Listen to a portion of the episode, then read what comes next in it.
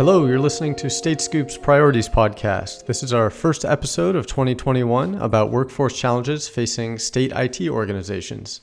This has been an ongoing challenge for at least a decade, as administrators have lamented the so called silver tsunami, a phrase indicating how their older technology workers are retiring and taking their legacy skill sets with them. The problem, of course, is that the legacy technology remains, and those who haven't retired are left to find ways to maintain it which becomes increasingly difficult. In this episode, I interview Amanda Crawford, Executive Director and CIO of the Texas Department of Information Resources, and North Dakota CIO Shawn Riley.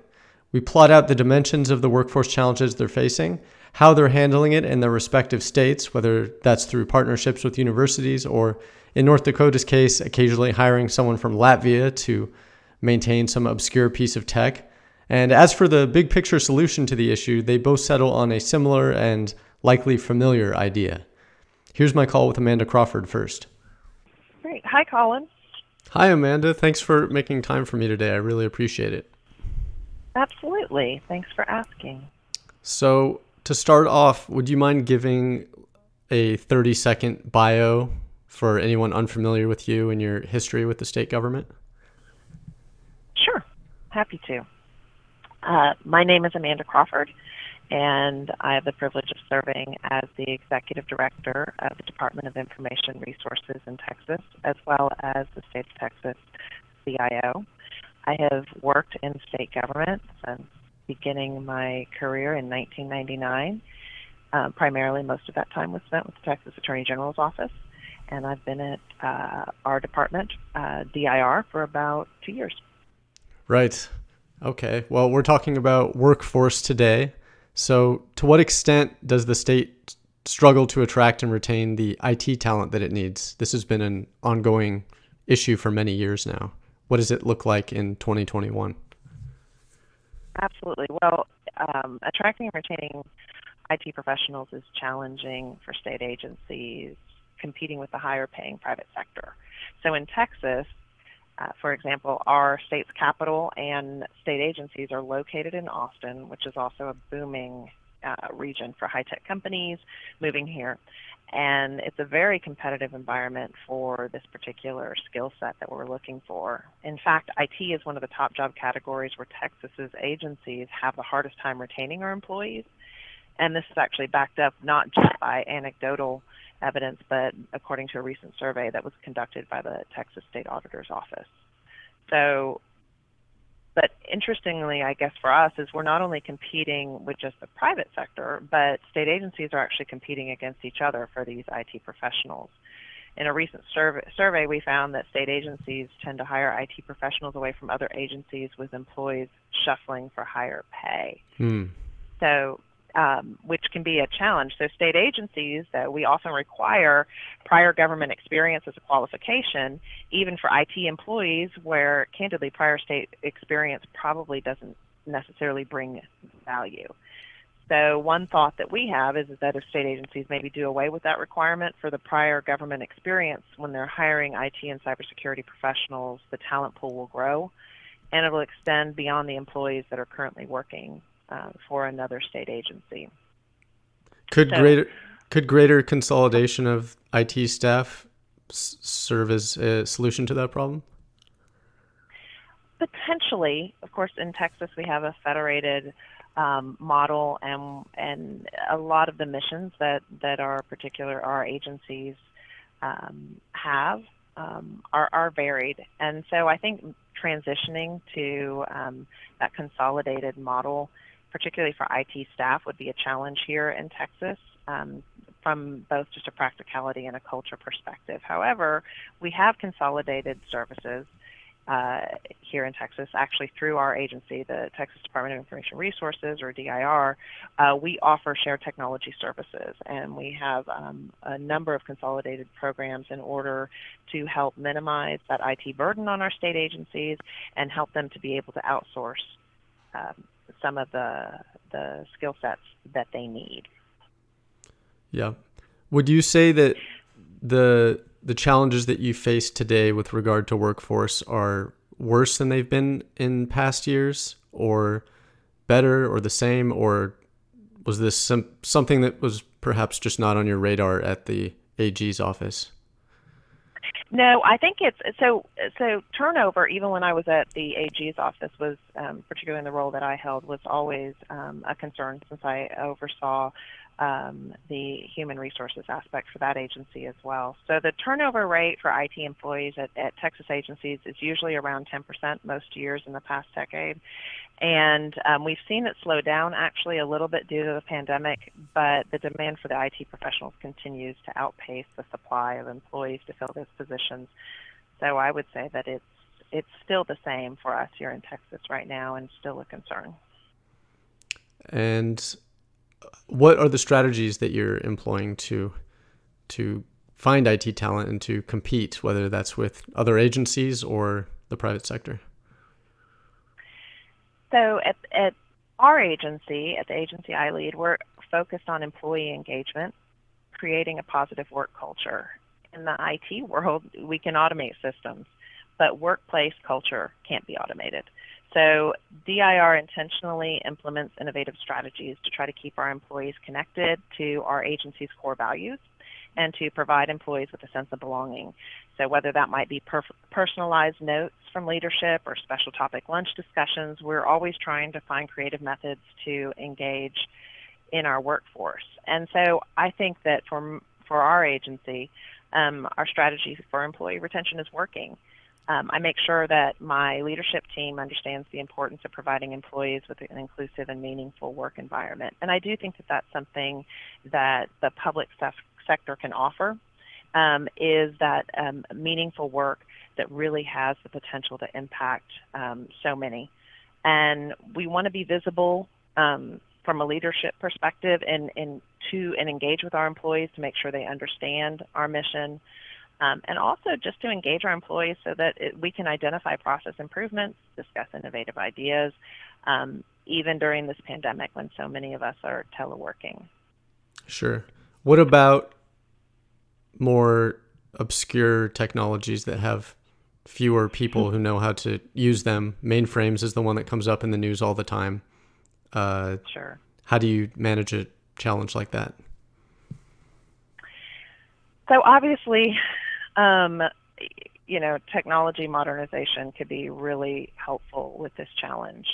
Um, we know that um, many state employees with legacy skills are nearing retirement, and some of those legacy skills just aren't being taught anymore.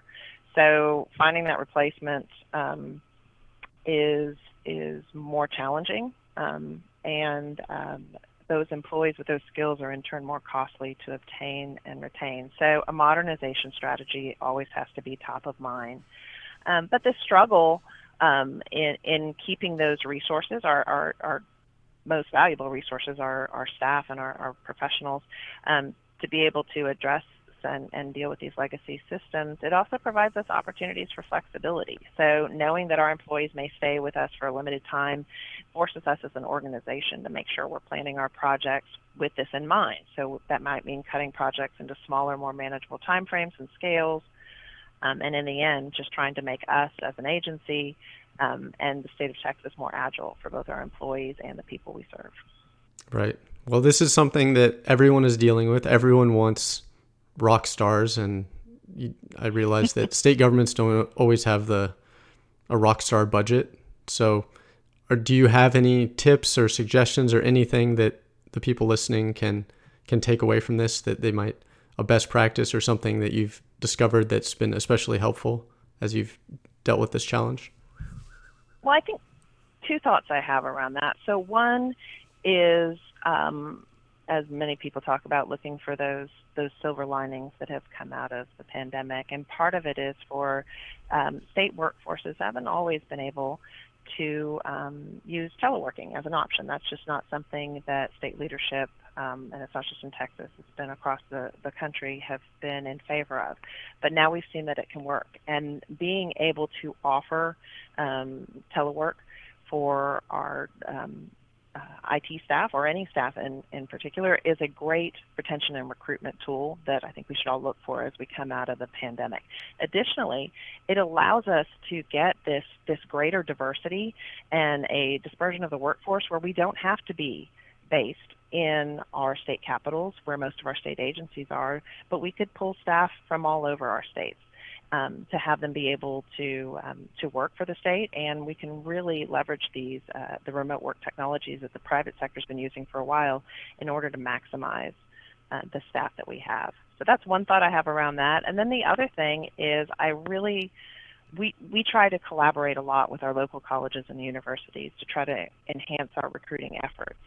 So we offer internships, experiential learning opportunities, um, in fact, recently we've partnered with local colleges to um, complete IT projects that give those students a hands-on experience.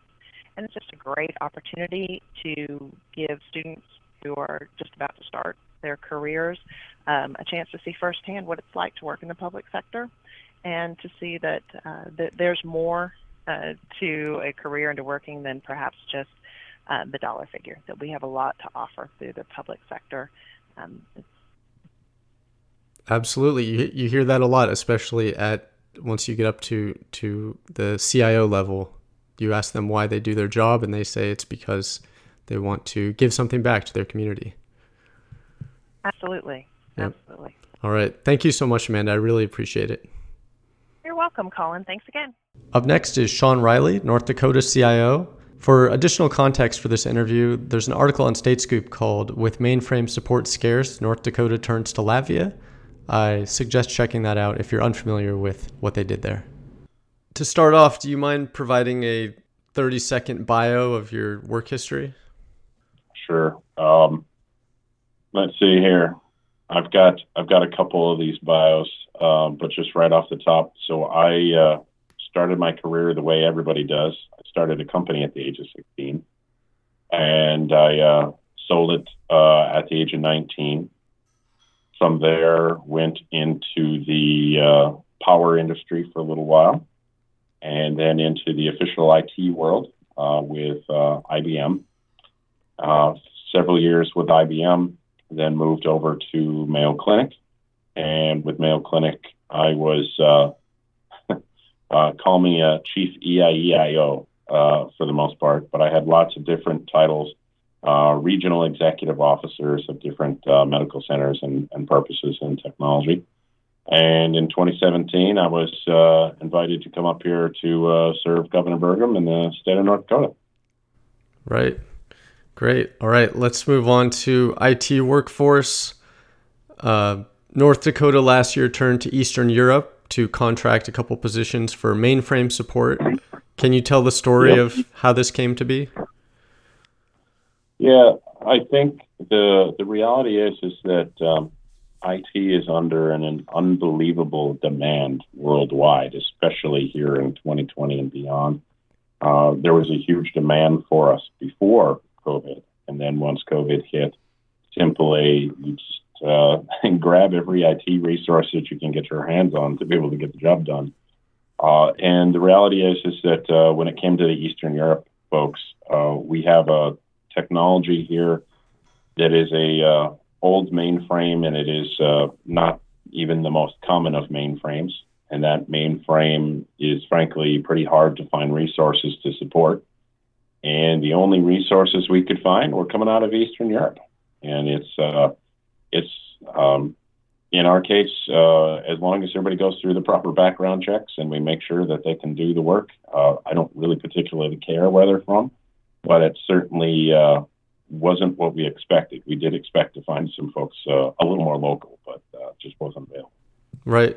Okay. So is this type of overseas contracting something the state plans to do more of or would be open to doing more of or was this viewed just as a kind of pragmatic and necessary one-off given yeah, your mainframe needs? We, We've had some folks who have been international before, but they've been very specialized.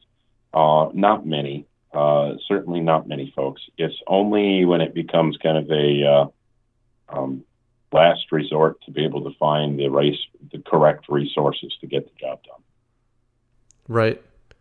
Okay. Well, as technologies change, so do the skills needed to manage them. And we hear a lot about the CIO becoming more of a broker of services. So, yes. is the state attempting to select for different skill sets with that paradigm in mind? Yeah, I would say that. So, the state, um, we look at our our IT folks as having um, basically every IT person has a half life of about 18 months. Roughly 18 months from now, half of what we know isn't really useful information anymore. And the reality is, is that we have to be in a continuous learning environment in ways that uh, many other industries just haven't haven't realized yet. And in that continuous learning aspect, then we have to look at lots of different approaches to be able to obtain the right skill sets. And whether that be uh, leveraging your traditional colleges or leveraging your polytechnics or leveraging really continuous growth and learning through certifications, um, the reality is is that all different aspects of how people can gain knowledge need to be brought to bear during this problem. So not only do we have just a shortage of core technology skill sets, but we have a shortage of emerging skill sets. So whether uh, when you look at kind of the old stuff, we talk about mainframe, but let's look at the new stuff, the artificial intelligence developers, our uh, UI, UX developers, uh, so those user experience uh, folks. Uh, those skill sets are very uh, hard to get your hands on. And frankly, the private sector pays a lot better than the public sector. So we have to use every tool in in the book in the handbag to be able to help to get folks to um, bring them up to that knowledge level and help them grow and help to be able to support the state and the city. How are your workforce challenges progressing? Uh, well, I should say, are they are they getting better or worse? So I would say um, everyone realizes that there is a higher need for technologists today. And when you go to, to colleges, higher higher ed organizations, universities, when you go to even the high school levels, they're very, very aware that technologists are the future and they are ramping up everywhere from this, right? So we see like uh, North Dakota has its computer science and cyber science in every classroom, kindergarten through PhD. The problem is the demand curve is still outpacing the supply curve when it comes to technologies. So if you look at some of the uh, this year's information around the automotive industry as an example, so you're seeing automotive companies now hiring computer science degree people at a rate two to one against their engineers.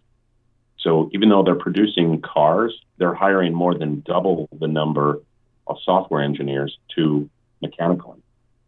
And the reality is, is you're seeing this absolutely everywhere. Every industry is adding technology at breakneck speeds, and it's frankly just outpacing the demand curve to what our supply curve is. Even though we have vastly increased our supply, we're still losing on the curve. Right. And in state government, that many say that's a particular challenge because you have limited ability to compete with the private sector, for example. So in North Dakota, what are you doing?